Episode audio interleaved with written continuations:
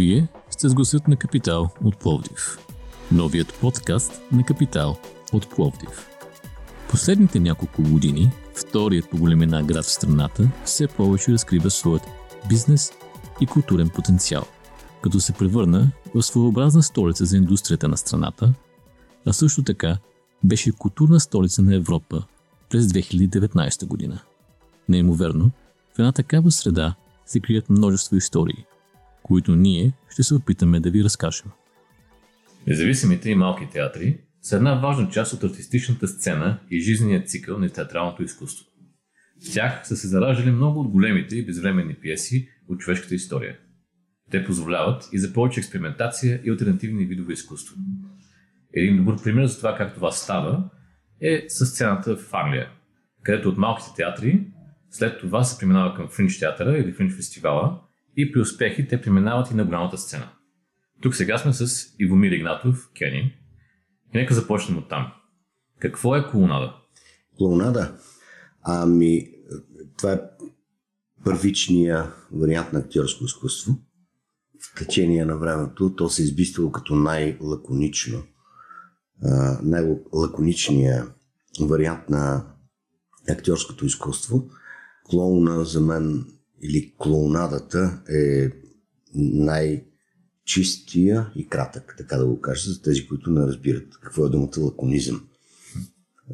най-чистия и кратък вариант на актьорско изкуство, на сценично изкуство. А, минимално количество текст, а, минимално количество действие, но много сгъстено, много, в много сериозен ритъм, или пък толкова бавно, че изпъква всеки детайл, пряко свързано с всеки един вид сценично изкуство, танц, пантомима, драматичен театър, пряко свързано с комедията, с кукления театър.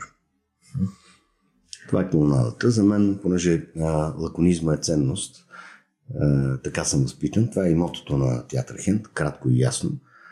Това е една от основните причини да избера точно това оръжие. Като отидем към театъра, ти притежаваш или си съсобственик на театър Хент, който е един от малкото малки театри в града, колкото аз знам. Как започна историята на театър Хент и защо точно окръсти Хент, а не нещо друго? Сега, групата Хент е събирана многократно и за първи път е събрана в Франция. Искахме да окръстим театър с голи ръце. На френски театър Оманю или Бехен Theatre на английски, а, понеже има такава група в Франция, ние решихме да го кръстим а, на английски. Оказа се, че има и такава английска група и в крайна сметка от а, театър а, с голи ръце стана театър ръка. А, идеята на това име беше, че не използваме почти никакъв реквизит, всичко е в, в актьорското изпълнение. Освен, че е лаконично като действие, то е лаконичен този вид театър, който в последствие се оформя, той е лаконичен и като сценография. Това не означава, че не харесвам сценографията. Напротив, искам тя да е минималистична, просто да върши работа на, на действието на актьора. И така остана. Един път събрана 90-та година, тази група, Хент, после се прероди още един път, 97 и 9-та. И в крайна сметка по тая причина го кръстихме, въпреки че е в България, на, на старата група Хент. Ако трябва да го преведем, трябва да започнем цялата, цялата рекламна кампания отново, но аз мисля, че има смисъл да е, в, да е на английски, тъй като има съкръщение, което е и тайна. Аз няма да го кажа. А, не само, че то е абревиатура, не е само, а, не е само ръка на английски, но обяснявам това не е чуждопоклонничество, просто така се случи. И така остана. А какви бяха първите стъпки на театъра? Как, как, как го направихте? Как започнахте? Събрахме се 90-та година да направим едно представление за един за най-големия интернационален фестивал на кукления театър в, в Франция. Трима души бяхме. След това групата си изпълни функциите, поиграхме малко и се събра 8 години по-късно. Наново с други членове. Аз бях в основата. След това и тази функция беше а, изчерпана и после 90, 2010 година аз си търсих а, зала за преподаване, за, исках да направя актьорска школа за деца а, и за юноши, което в последствие стана а, приоритет юношески театър. И а, като влязах в а, въпросния кабинет по химия, който се превърна в театър а, аз и Мариана и Петър Стоянов, тримата като влязахме, спогледахме си и си казахме, това е театър, това не е репетиционна зала.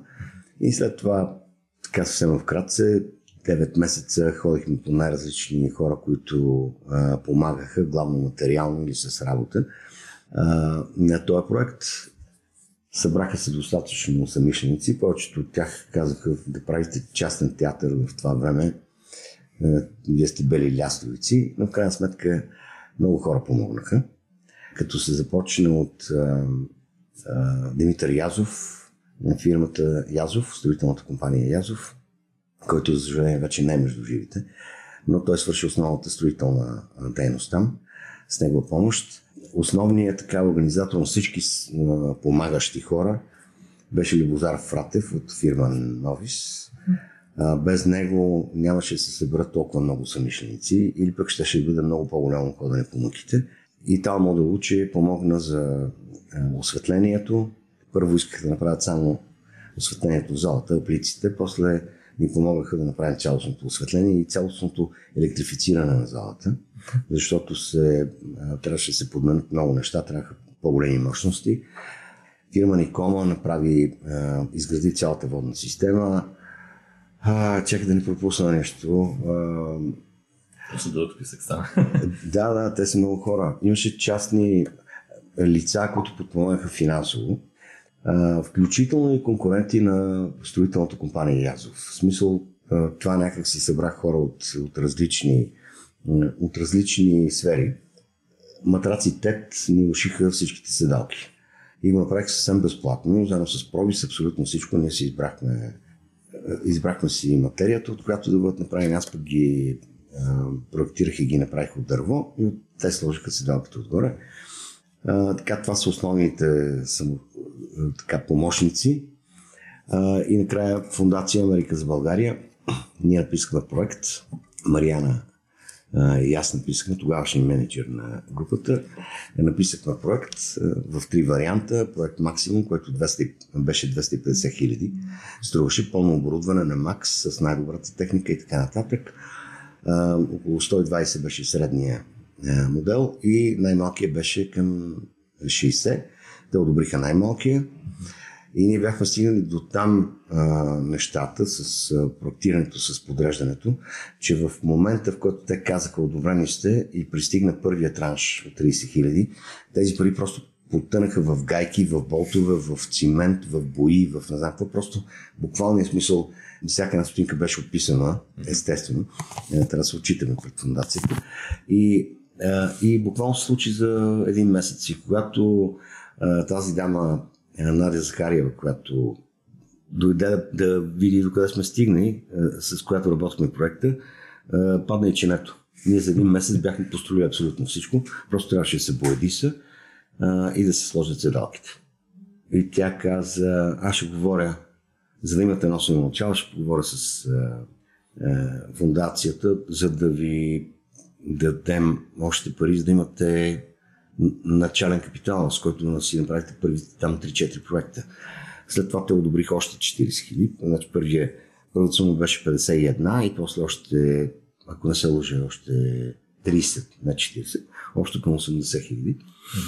Mm-hmm. беше финансовото, финансово излиза, а пък а, материалите, които са идвали от Язов и от Итално да уче и от а, всяка една компания, ако пускам някой, нека да ми извинят, целият проект надхвърляше 250 хиляди.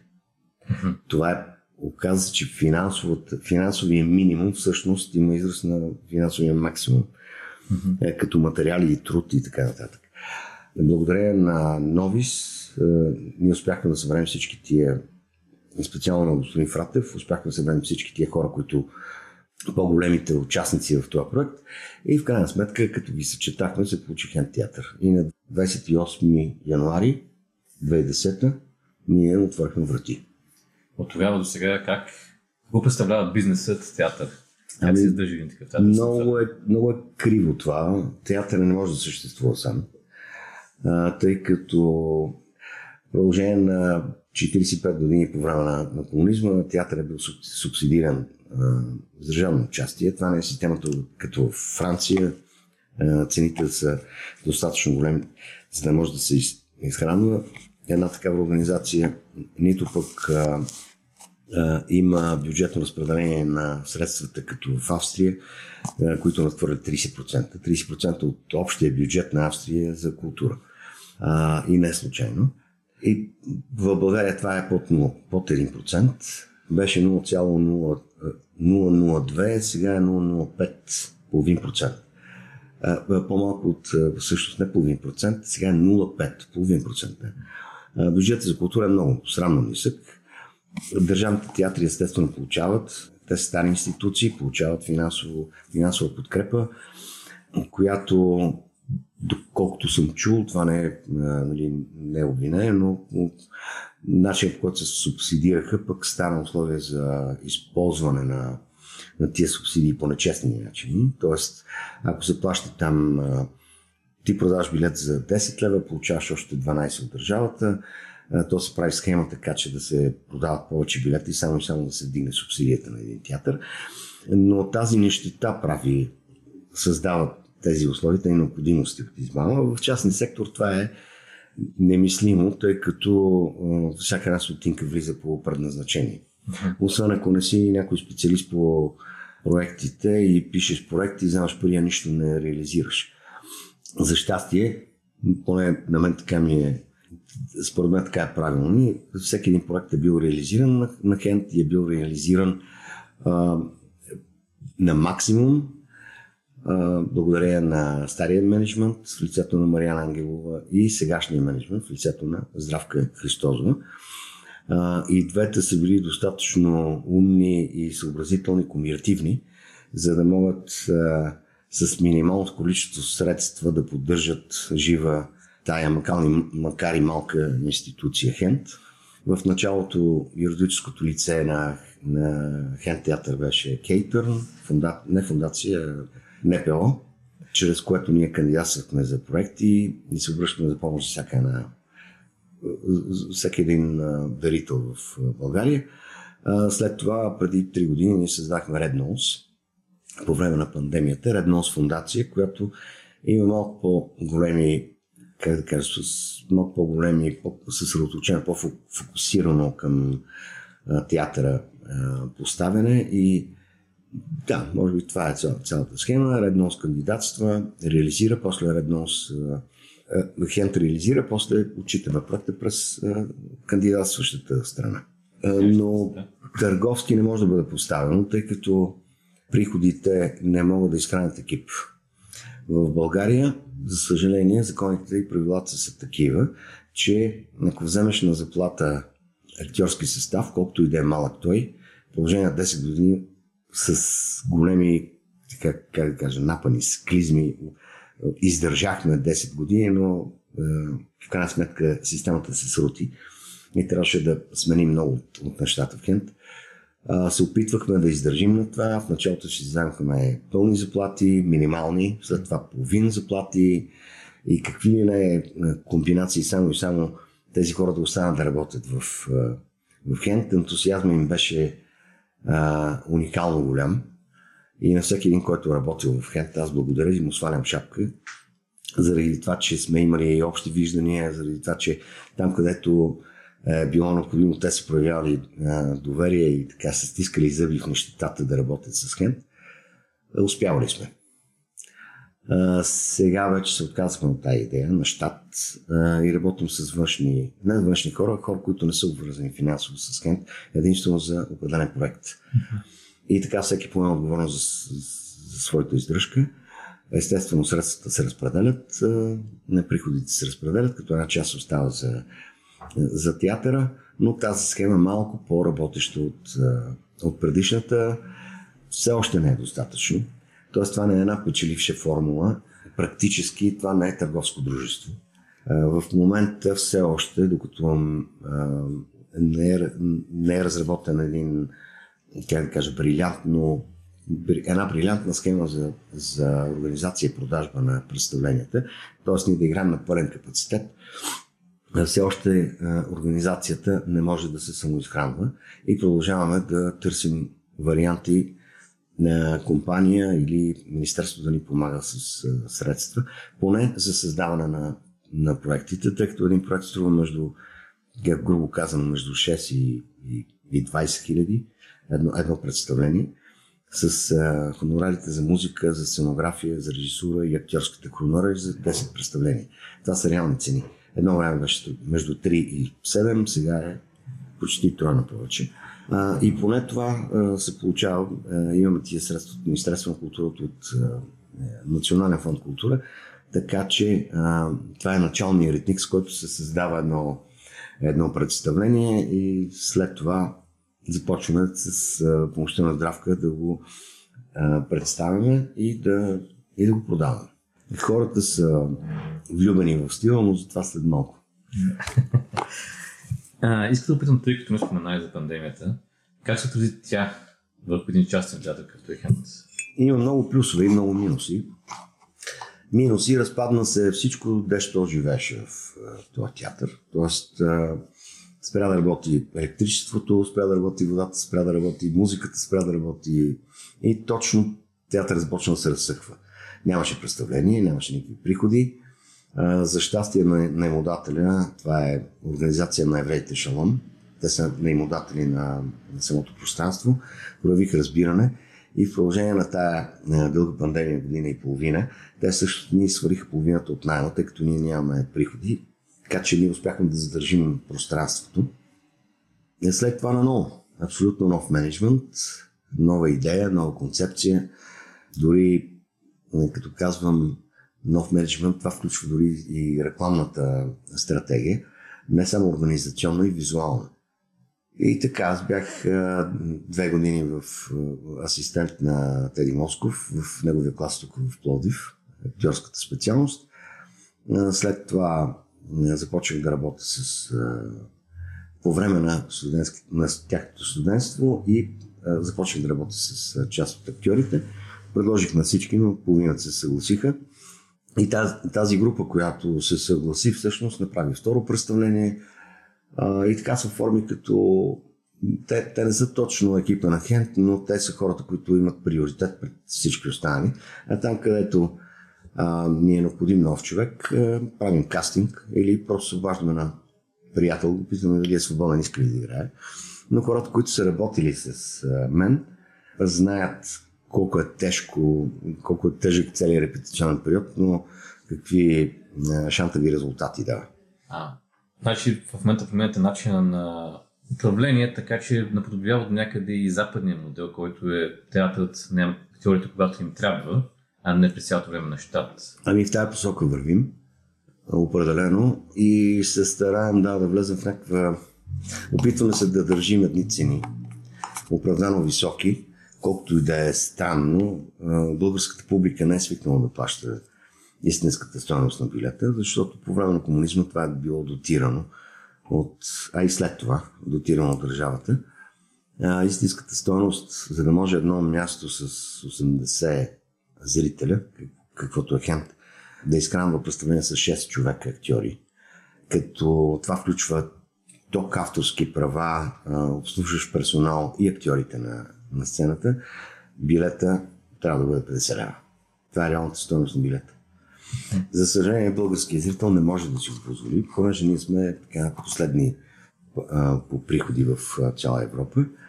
И а, колкото и да се опитваме да държим висока цена, това не може да бъде безкрайно. А, хората, които са идвали, разбират защо цената е такава, разбират, виждат, че ние се стараем да направим всичко като хората, от поддръжката на залата до самата продукция. А, но такива са условията в България. Наритам срещу това. Няма лошо хората да влизат, макар и на по-низки цени, понеже това е смисъл на живота.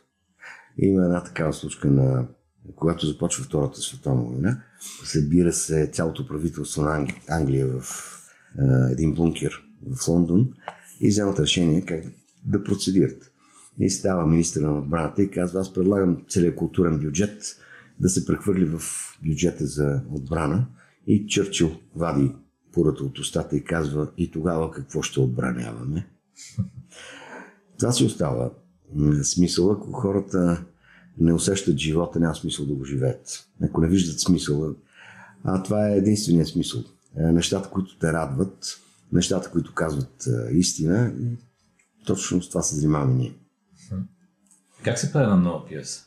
И какви са трудностите там с това? Оф. Принципа е съдействие, така да го кажа на, на български.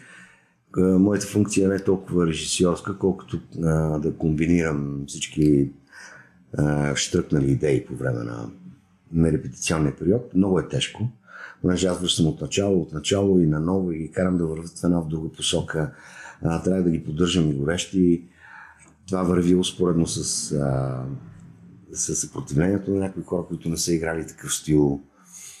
И, и е много тежко. Последното представление беше изключително тежко и от външни, и поради външни причини, не само наши, но резултатът винаги е брилянтен, защото в крайна сметка се постига а, това, че хората са лично обвързани с писането, с създаването и с режисирането на всеки е дал по нещо. А, на всяко едно представление. След това пък идва един период, в който аз почвам да чистя, да махаме ни дължини, да махаме ни неща, да ги заменям с други. През цялото време хората генерират идеи, съдействат на това, но убеждаването и така и превземането на превземането на материала на, на, на актьорите, т.е. тяхното лично обвързване към земята си взема много време. Особено, последното представление е, темата е войната, но не войната в а, Украина, а войната като глупостта, която човечеството не спира да върши отново и отново и отново, по най-различни причини. И тая глупост ние се опитахме да я заклеймим, да извадим най-голямата простотия и най-големия абсурд, най-големите противоречия в, в, в, в това. Обаче актьори, актьорският състав е много млад и той не промява. Те не са, слава Богу, че не са били свидетели на нещо подобно. Единственото нещо, което ги опира на тази тема, това е войната в Украина, пък аз не исках да го правим на популистко, да бъде извън това, да не бъде конкретно за, за този конфликт, а да бъде за всички конфликти и за всички, които са провокирали подобни конфликти, за логиката на това как се създава една война а, в социалния смисъл и за това как кой печели и така нататък. А, и трябваше мина един много дълъг период, докато аз ги прибавя към, към моята идея а, да ги убеждавам и да им обяснявам какви неща се случват преди, по време на и след един такъв конфликт. И този период беше доста дълъг, наистина и тежък. Докато почнат да помнят, понеже лично не са го изживявали, слава Богу, никога да не, и дано никога да не го изживеят. Но разбраха с достатъчно, достатъчно ясно разбраха и направиха едно прекрасно представление. Един прекрасен спектакъл, кратък и ясен, както аз искам да бъде. Кога е следващия път в Полив или на 24-ти се играе Снежанка и седемте джуджета. Е, е, работното заглавие, всъщност е, спектакъл се казва Една голяма и седем малки. Много е странно една приказка как се превръща в антивоенна комедия. Как точно се избра това за това име като заглавие? А, ние тръгнахме да правим Снежанка и идеята беше съвършено различна.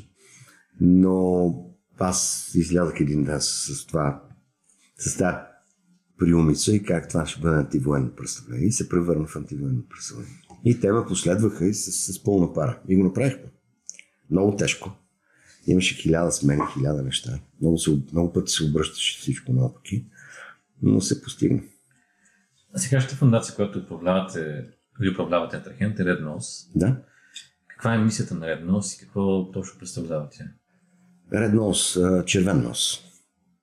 С риск да пак да ме обвинят в чужепоклонничество, това е един специфичен вид колонада. Аз съм по-голям поклонник на Юлия Огнянова и начинът по който тя обясняваше и правеше нещата е много близък до моите разбирания. Не съм нейн ученик, за съжаление, но съм последовател. Много харесвам а, всички режисьори, които са а, минали, които са били в нейни класове.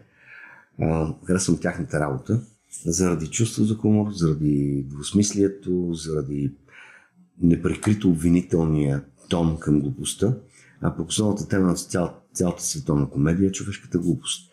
И по тази причина аз харесвам а, безкрайно Теди Москов, а, Лео Капон, Катя Петрова и а, разбира се Сашо Морфов. Това са ми това са само част от имената, но повечето от учениците, това са ми фен. Следвам ги, радвам им се и с някои от тях поддържам много близък контакт. Така се случи през живота ми, че аз попаднах в този клас, в който режисьорите учиха при нея. Пък аз бях актьорска специалност, имал съм щастието да бъда на няколко репетиции с нея. И цялото говорене на майка ми, като бях дете, че клоната е най-трудното и най-приятното а, изкуство. Всъщност аз го видях на практика и Юлия затвърди, това е мое желание. Red Nose е вид, типичен вид колонада. То не е, тук вече не става дума за, би могло да се каже червен нос, но така се нарича самия вид. Както и уличните импровизации се наричат слабстик, пляскаща пръчка, но термина е непреведим. А, понеже се занимаваме с а, една от двете основни функции на изкуството, за мен те са две основни. Едната е да възражда, да, да ражда, да възпитава ценностната система на един човек, усещането за красота, истина и така нататък. А пък другата система да бъде колектив, т.е. Да, да вижда болните, неправилните неща и да ги усмива.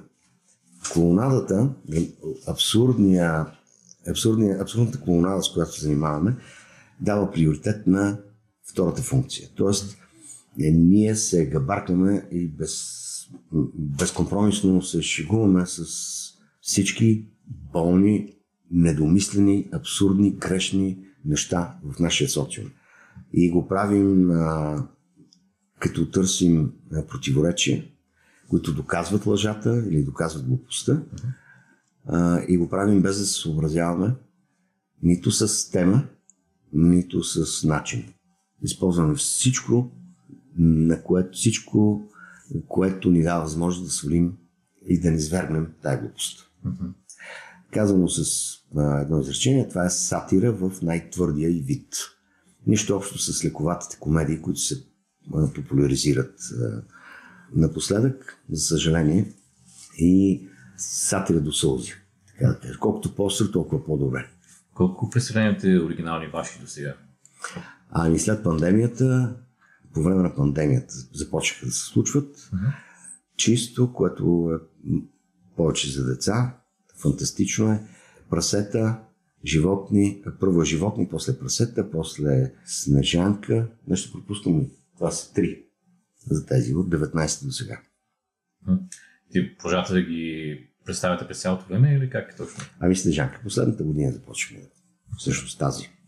Животни и едно представление, което пропусна да кажа, това е криворазбраната цивилизация в много съкратен вариант, направена само в 7 сцени, сценарист на, на това представление и помощник режисьор, защото той ми беше дясна ръка на, по време на, на Хен театър, Добрин Добрев, който е прекрасен актьор и режисьор. С него помощ е съкратен и толкова сбит текст. Но разбираемо, запазен е сюжета, намалени са героите на 6 и това е. Любопитно да се види. Пак е клоунада, различно от всичко, което е правено като, като концепция за, за представление на тази пиеса. Нито е мюзикъл, нито е а, текста в най-истинския вид на пиесата. Странно, трябва да се види. Кога ще го видим? Мисля, че на 15. На 15. На 15 да. Говорим много за комяда и за смях като цяло и сатира. Нека ли малко по-философски въпрос. Липсват ли на България усмивки? Не, липсва спокойствие. По-скоро държат, държат много голямо, много голяма част от хората са обеднели и са озверели. И ако е, няма толкова загуба на хумор, ами хумор е станал малко злобен. От друга страна пък навлизането на, на европейските ценности и навлизането на, не само на Европа, и на, на западните разбирания за живота дават възможност на хората да се крият зад правила. Едно време, като казвам едно време, преди 20 на години, хората бяха по-открити. Сега вече започват, започват да използват правилата, за да изкривяват нещата по свои образи и подобие. И започва да се наблюдава на едно изслушаване на хумора. Хумора става лек и, и заоблен, внимателен, за да сме толерантни.